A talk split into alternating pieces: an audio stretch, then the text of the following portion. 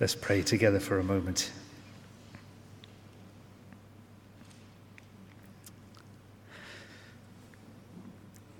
Father, we thank you for your word. Thank you for the way it's blessed and encouraged and challenged your people down the centuries. As we gather around it today, we pray that you would speak to us afresh. And we pray this in the name of Jesus and in the power of the Spirit. Amen.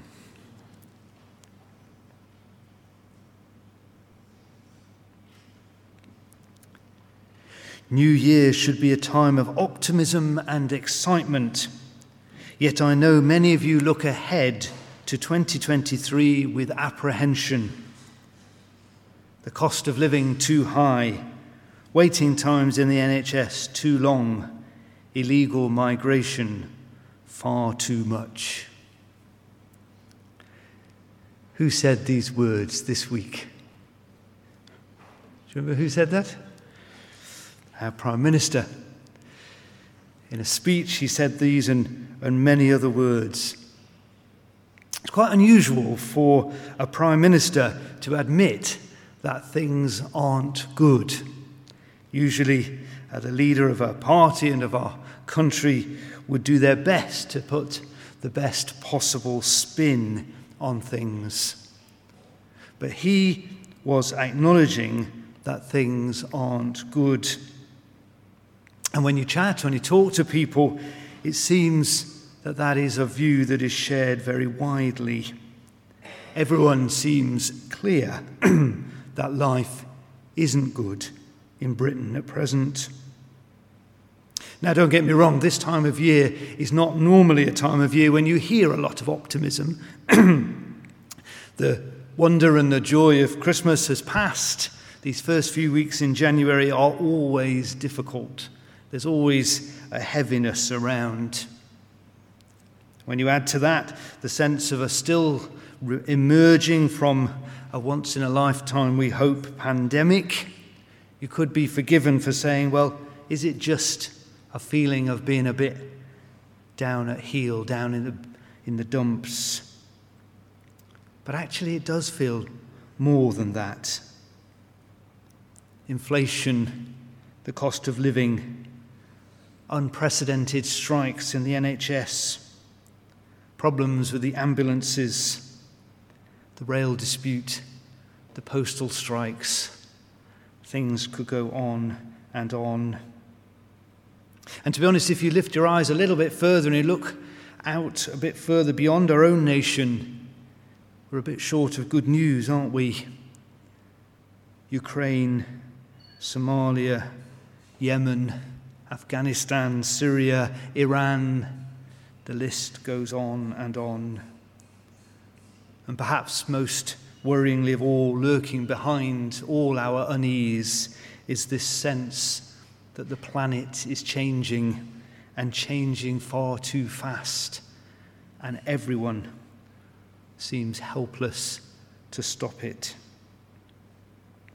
It's really easy to be concerned worried, stressed, or even despairing. So, what do we do?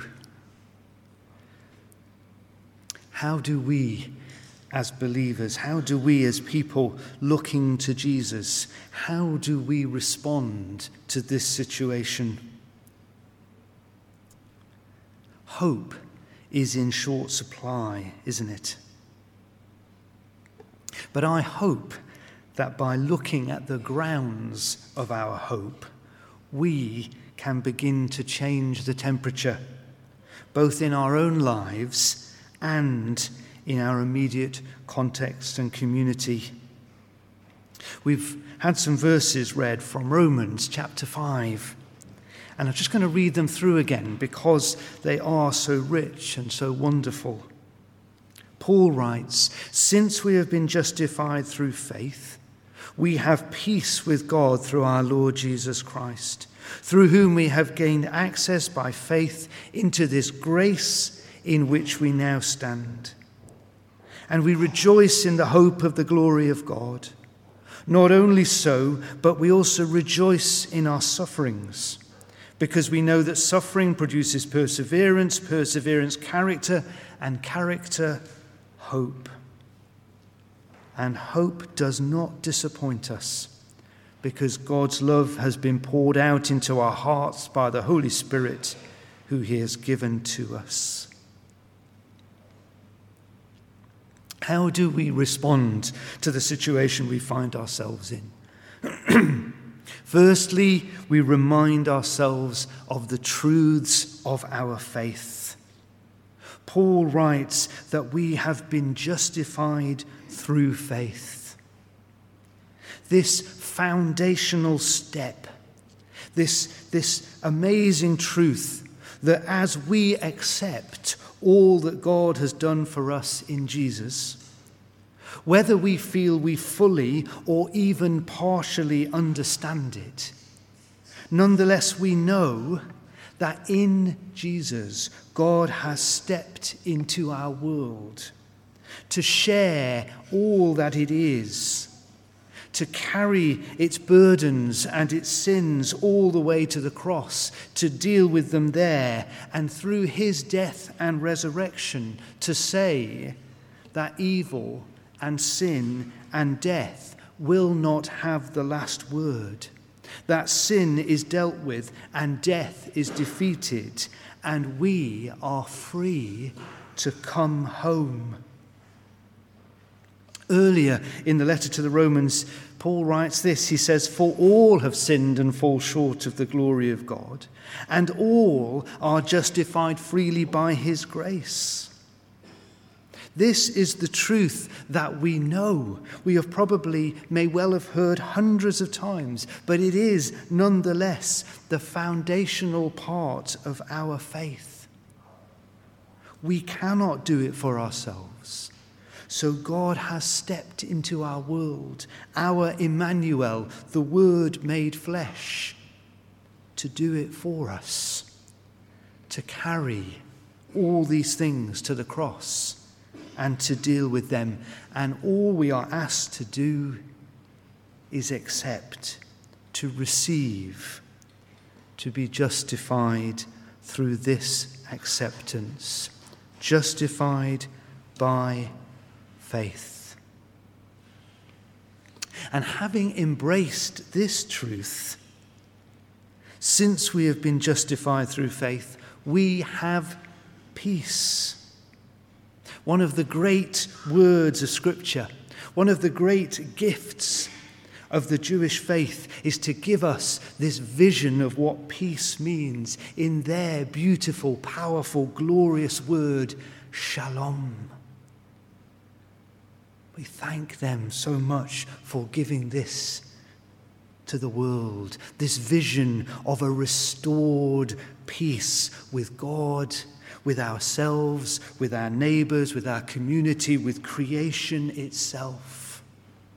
Not just the absence of noise or even the absence of conflict, but a deep and profound experience of oneness with God, with ourselves, with our neighbors, our community, and with creation.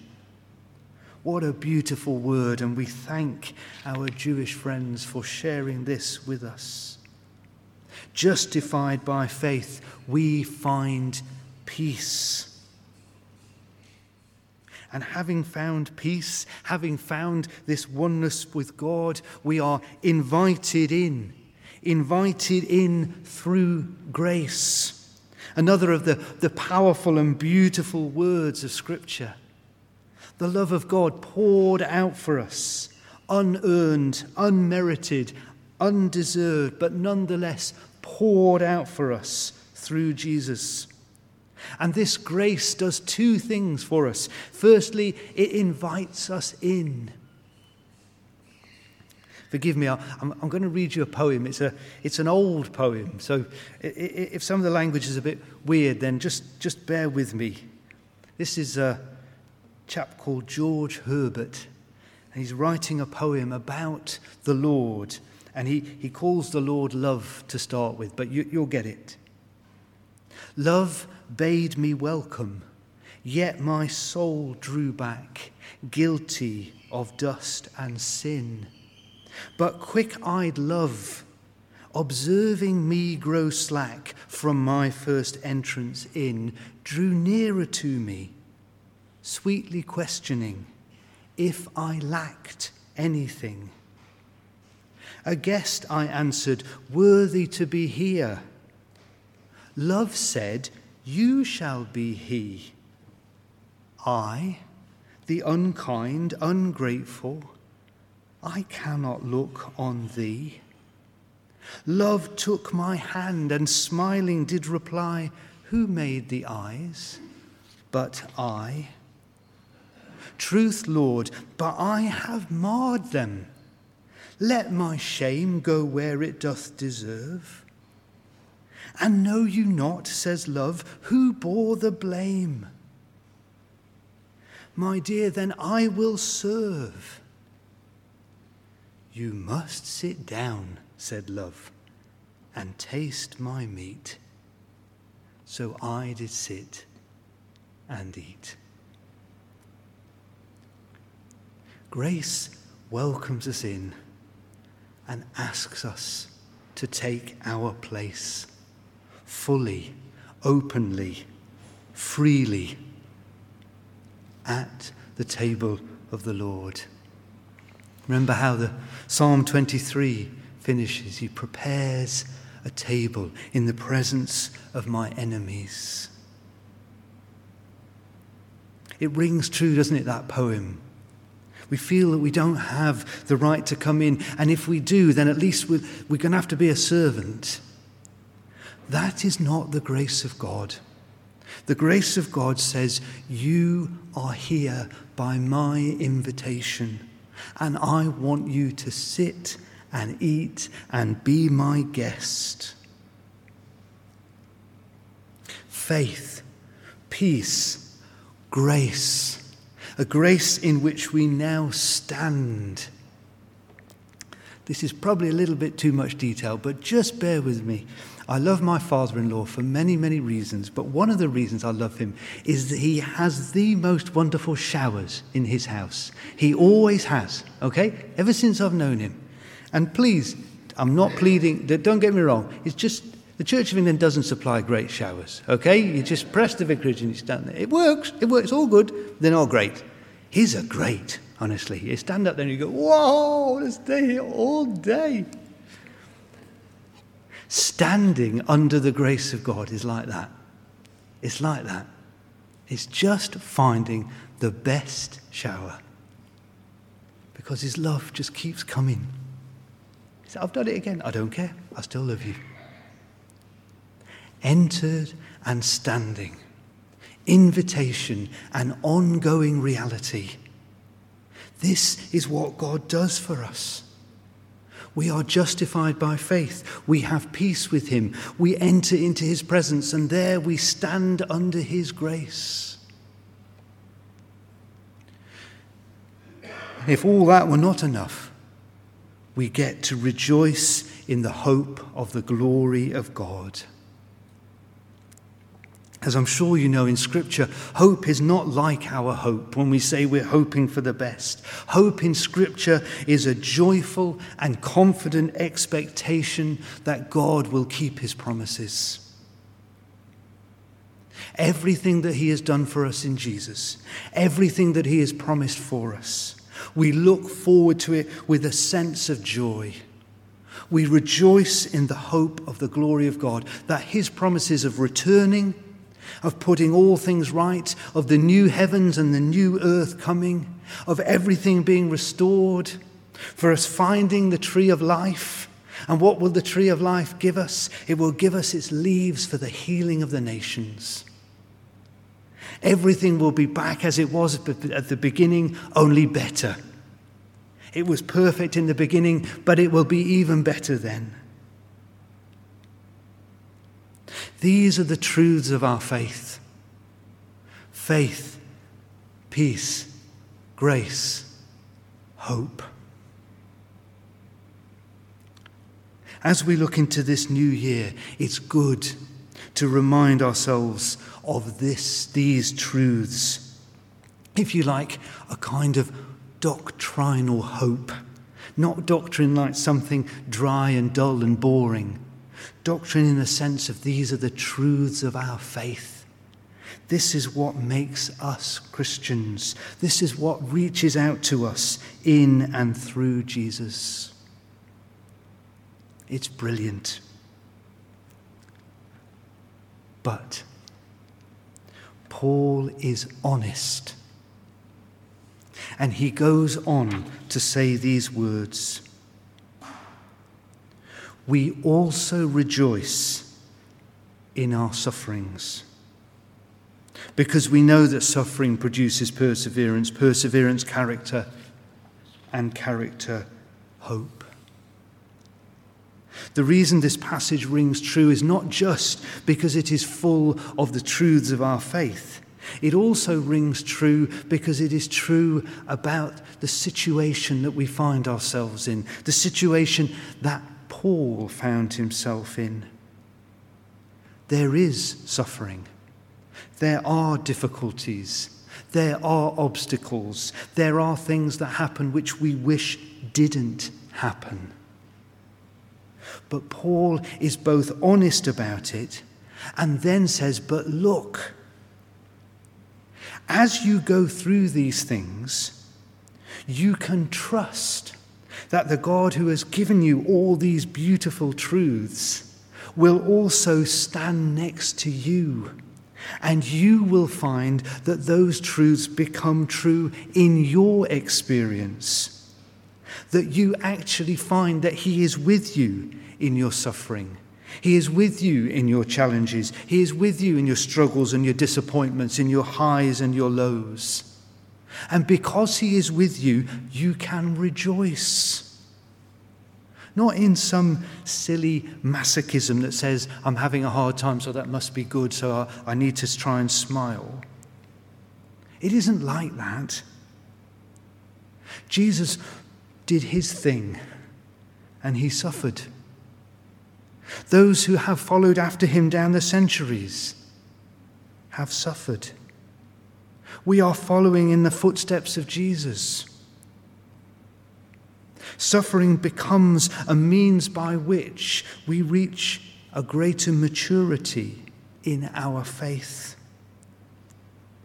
Just as the God who has been faithful to me through the great truths of our faith is also faithful to me in the little struggles of my life, I find that my sense of His presence, my own perseverance, my character being transformed into His character, I have found Him to be faithful personally to me.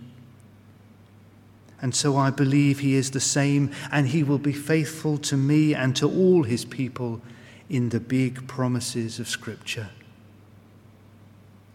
And where does that lead us? It leads us to hope. So, just as if the great truths lead us to hope, our own experience leads us to hope. He has led us this far. He is not going to let us down.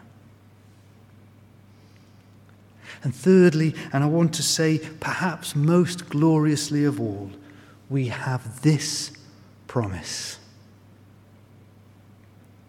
Paul makes it clear that everyone who has taken that first tiny step of saying, Lord, I look to you. I look to you. I don't understand it all. I don't understand everything that happens at the cross. I find some of the things that, that are in the Bible, I find it quite difficult. But I look to you because I know that in you there is something I cannot find anywhere else. When we have taken that first tiny step, the Holy Spirit comes and begins to pour out God's love in our hearts and minds. Those who have been justified by faith, who have tasted God's peace, who have been invited into the grace of God, begin to have the Spirit pouring out God's love into our hearts. And isn't it a beautiful phrase? It's not a pipette or, or, or even a measuring jug, it's poured out. It's the same words that are used on the day of Pentecost when the Spirit is poured out on all flesh. But here, it's not the fire and the wind and the tongues and the dramatic things that happen on the day of Pentecost. Here, it is the experience of being loved. To be absolutely honest, sometimes when I read the day of Pentecost, and I know as a, as a believer, I am called to pray, Come, Holy Spirit. Sometimes I find myself thinking, I'm not sure about the wind and the fire and, and, and all of this. You know, wind knocks things down and fire burns things.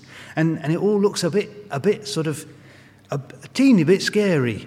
Now, please don't get me wrong. Okay, you're all thinking, oh, faithless vicar. Okay, all right. I'm sure when it comes, it'll be great. It'll be great. The reason I'm saying this is because this is wonderful, isn't it? I can pray for God's Spirit to be poured out so that we all know we are loved. Because despite all our technological advances, all the, the, the, changes and developments of our modern society, what all of us need deep down is to know that we are loved. And when we are, and when we know that, we begin to become the people God wants us to be. We stop going round in ever decreasing circles trying to find that kind of affirmation from all the sorts of ways that we know don't actually work. We stop hearing the words of our society which tell us we are less than what we should be, and therefore we should buy this or pay for that or do this we actually find out where life begins because it begins in this deep and profound experience of being loved. At the beginning of 2023, do we dare to hope? Yes, we do. Because of the truths of our faith because the experience of having God with us and because of the Holy Spirit pouring out God's love into our hearts. We are people full of hope. We are hopeful people. And even in 2023 Britain, even in the world of 2023, we can still have hope. And who knows, maybe as we carry Jesus out, we become the hope of the world. Amen.